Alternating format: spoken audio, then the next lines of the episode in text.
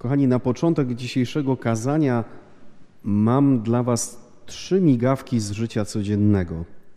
Pierwsza. Od września w środy w naszej parafii są spotkania biblijne i piękne jest, y, kiedy mogę jako proboszcz obserwować, jak ludzie coraz głębiej wchodzą w spotkanie, w osobiste i wspólnotowe spotkanie ze Słowem Bożym, kiedy uczą się medytować właśnie na spotkaniach biblijnych i kiedy na kanwie tego, co usłyszeli, e, właśnie uczestnicy po prostu potrafią własnymi słowami e, modlić się, dziękować, prosić. Ale jest jedna uczestniczka, e, po której wręcz somatycznie, fizycznie widać, jak Pan Bóg do niej przez Słowo Boże przychodzi. I gdybym jako proboszcz miał jakąkolwiek wątpliwość, czy należy robić te spotkania biblijne, E, bo można by mieć taką mentalność, musi przyjść przynajmniej 20 osób, jak nie, to nie ma sensu, szkoda czasu proboszcza. E, gdybym miał jakąkolwiek taką pokusę albo myśl, to wystarczy, że spojrzę na tą jedną uczestniczkę i widzę, jak po prostu jest dotknięta do głębi, e, przemieniona przez to słowo i już nie mam żadnych wątpliwości. Druga migawka.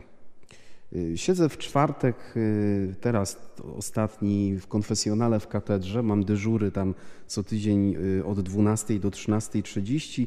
Pogoda była żadna. To był ten moment, jak ten wiatr tak solidnie wiał, że, że prawie ruszał też oknem z witrażem w kaplicy spowiedzi. I jakoś tak otwarłem Pismo Święte, akurat na końcówce 36 rozdziału Księgi Ezechiela, bardzo mnie te, te, te słowo uderzyło. Y, także chyba z kilkanaście minut, zanim ktoś tam nie przyszedł kolejne do spowiedzi, po prostu siedziałem, czytałem po raz kolejny i po raz kolejny i gryzłem to słowo. Podzielę się też nim z wami. Tak mówi wszechmocny Pan. W dniu, gdy was oczyszczę ze wszystkich waszych win, zaludnię miasta i będą odbudowane ruiny. Ta spustoszona ziemia będzie uprawiana – już nie będzie pustkowiem w oczach wszystkich przechodniów. Powiedzą raczej, ta ziemia, niegdyś spustoszona, stała się jak ogród Eden. Miasta zrujnowane, spustoszone i zburzone są znów obwarowane i mają mieszkańców. I przekonają się narody sąsiadujące z wami, że ja, ja Pan odbudowałem to, co było zburzone i zasadziłem tam, gdzie były pustki. Ja Pan tak postanowiłem i tak uczynię. Tak mówi wszechmocny Pan. Również o to dam się uprosić domowi Izraela, jeszcze to im uczynię. Pomnożę im ludzi jak owiec. Będzie ich tyle, co owiec poświęcanych mi w Jerozolimie, gdy nadchodzą jej święta. Zrujnowane miasta będą pełne ludzi niczym owczych stad i przekonają się, że ja jestem Pan. I posiedziałem trochę z tym słowem, potem e, dalej, że tak powiem, biegł sobie swoim rytmem czwartek mm, i wieczorem wydarzyło się coś, co totalnie nie mieściło się w mojej głowie. W poniedziałek na Radzie Duszpasterskiej mieliśmy burzliwą debatę w pewnym temacie i akurat w czwartek wieczorem e, takie krótkie spotkanie, gdzie ktoś powiedział takie słowa, że to naprawdę jakby zupełnie zmieniające rzeczywistość. Na razie nie chcę tego mówić o co chodzi tak do końca, bo pewnie jeszcze e, będziecie słyszeć. Pozwólmy jeszcze pewnej rzeczywistości rosnąć w zaciszu, ale powiem Wam, że wróciłem na plebanie i takie światło to słowo, które dzisiaj dostałeś. I myślę sobie, ojej, Panie Boże, Ty to jesteś niesamowity. Wysłałem jeszcze to od razu do, do dwóch osób, y, tą sygnaturkę i po prostu y, no, to, to też byliśmy, jakby można powiedzieć, wspólnie tym, co się wydarzyło, y, naprawdę poruszeni. Trzecia migawka z życia codziennego. W ostatnich dniach ktoś z naszej parafii mówi mi, proszę księdza, to jest niesamowite. Ja przychodzę z jakimiś problemami, z jakimiś pytaniami do kościoła jest y, pierwsze czytanie, jest Ewangelia, potem jest księdza komentarz, także w dniu powszednim. I ja totalnie wiem, że to słowo jest odpowiedzią na to, co się dzieje we mnie, że to słowo jakieś światło rzuca w moje życie. I wiecie, ta osoba mi to opowiada, i widzę po prostu w oczach no naprawdę takie głębokie poruszenie i świadomość tego, że ktoś słuchając te, tego czytania w swojej rzeczywistości życia ma naprawdę doświadczenie tego, że przychodzi do niego Bóg. Takie trzy migawki z życia codziennego. Idziemy do dzisiejszej Ewangelii. Y, kochani, jesteśmy w Ewangelii Łukasza w momencie, kiedy Jezus zaczyna publiczną działalność. Ostatnio, nie wiem czy pamiętacie, była Kana Galilejska, to znowu w, y, w Ewangelii Świętego Jana jest pierwszy znak, który czyni Jezus. To jest początek u Jana jego działalności, a u Łukasza, y, jak to sam narrator mówi, Jezus w mocy ducha przychodzi do Galilei, czyli można powiedzieć do takiego swojego województwa, z którego pochodzi, tej części Ziemi Świętej i trafia do Nazaretu, czyli do mieściny, w której jeszcze niedawno wszyscy go znali jako po prostu syna Józefa, tego, który prowadził takie zwykłe, ukryte życie. Jezus dostaje w synagodze zwój do przeczytania. To nie jest nic nadzwyczajnego, dlatego że w Izraelu od 12 roku życia chłopcy, młodzieńcy, a potem mężczyźni mogli czytać e, słowo na zgromadzeniu w szabat. Jezus akurat otwiera 61 rozdział Księgi Izajasza, czyli tekst totalnie związany z Mesjaszem, na którego wszyscy czekają. Jezus mówi: Duch Pański spoczywa na mnie ponieważ mnie namaścił i posłał mnie, abym ubogim niósł dobrą nowinę, więźniom głosił wolność, a niewidomym przejrzenie, abym uciśnionych odsyłał wolnymi, abym obwoływał rok łaski Pana. I to jest fenomenalne, jak y, narrator pokazuje, że Jezus kończy czytać, a wszyscy siedzą i, i patrzą na Niego, choć przecież Go znają, to jest jeden z nich. I pięknie to jest y, przetłumaczone, a oczy wszystkich były w niego utkwione. I zobaczcie, Jezus mógłby zrobić taką rzecz, proszę Państwa. Ten tekst mesjański odnosi się do tego, na którego patrzycie, bo ja jestem prawdziwym synem Bożym. Ja jestem Mesjaszem, na którego czekacie. Mógłby Jezus tak robić, ale y, tak powiedzieć, ale nie robi tego. Ale mówi jeszcze bardziej tajemnicze słowa, patrzy na tych zebranych i, i jakby komentuje ten fragment z Izajasza jednym zdaniem. Dziś spełniły się te słowa pisma, które słyszeliście. I ktoś może powiedzieć: No zaraz, przepraszam, czy tu ktoś niewidomy odzyskał właśnie wzrok? Czy ktoś tutaj spętany jakimś strachem, yy, yy, ktoś spętany jakimiś złymi rzeczami, nagle odzyskał wolność? Proszę bardzo, wyskakujemy wszyscy uzdrowieni i uwolnieni. Nie ma nic napisane, że, że od razu ludzie wstawali, tak, tak, tak, spełniły się, zadziałało. Dlaczego Jezus tak mówi? Może mówi tak, że samo to, że zaczął do nich czytać fragment tego słowa, żywego słowa, już przyniosło tym ludziom łaskę i wolność.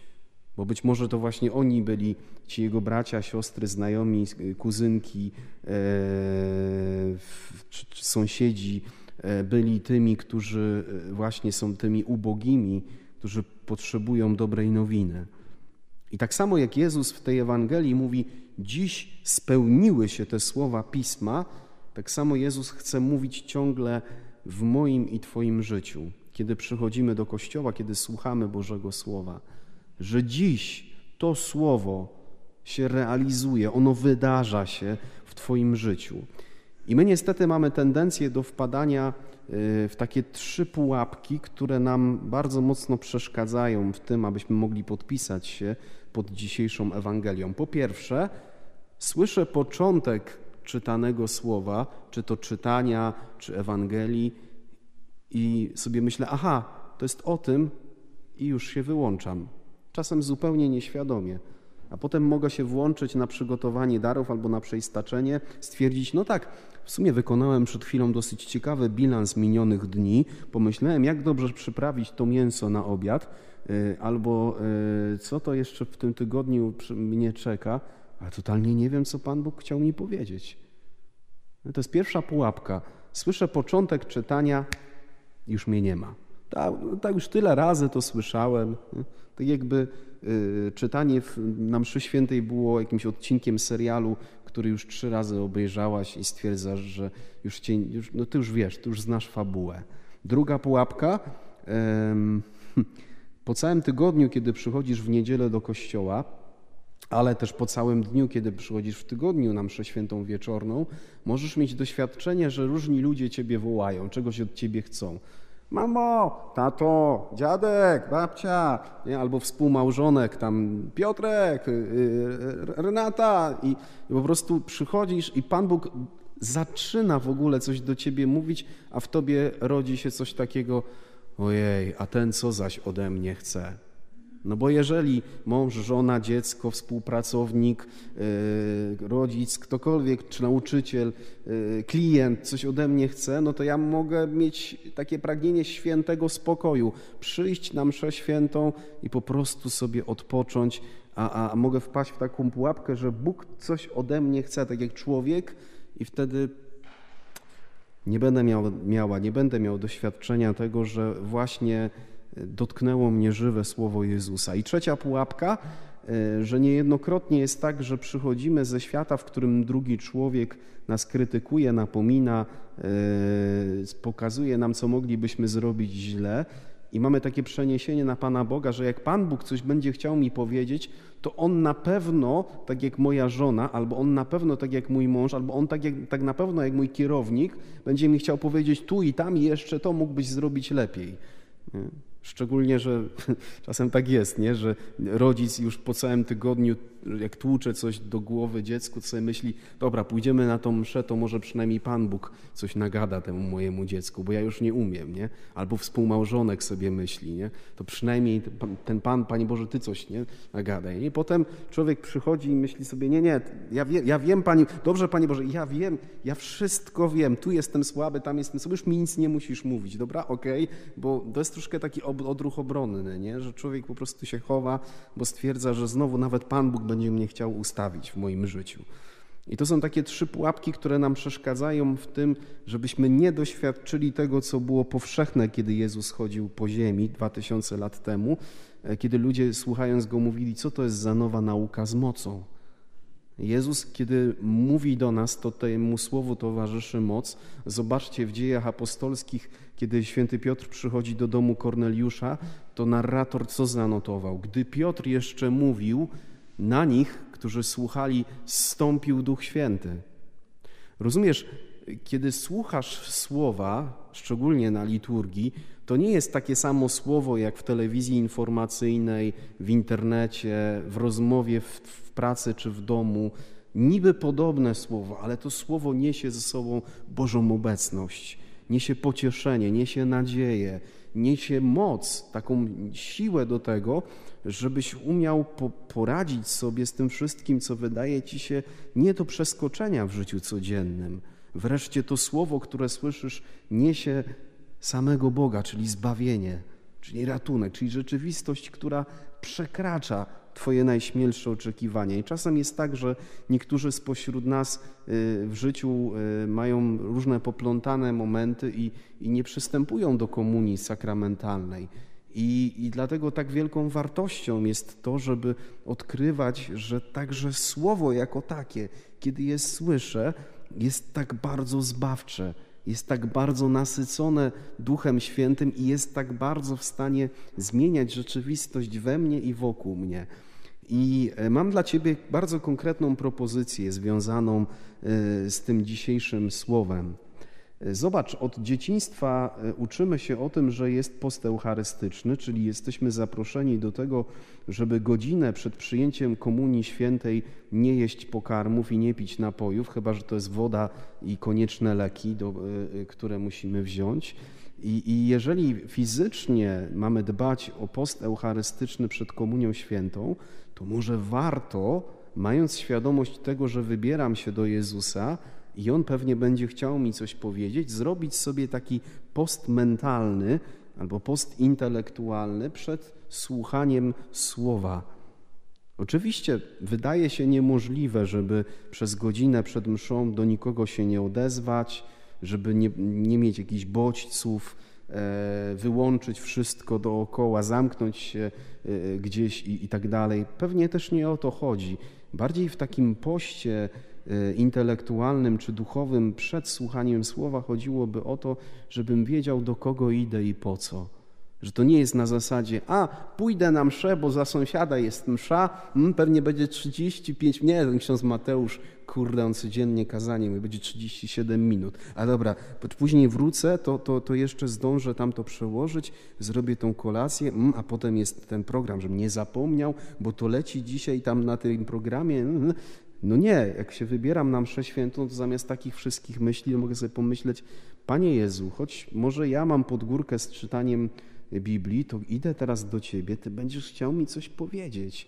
I być może właśnie to słowo, które usłyszę, będzie e, odpowiedzią na to, co dzisiaj mnie męczyło, na pytanie, które się we mnie zrodziło, na moją aktualną sytuację życia. Ja jestem gotowy i mało tego, jestem nawet spragniony tego, Panie Boże, żebyś Ty do mnie na tej mszy świętej powiedział. No mówże do mnie, Panie Jezu, ja chcę Ciebie słuchać i chcę zrozumieć, co Ty masz mi do powiedzenia.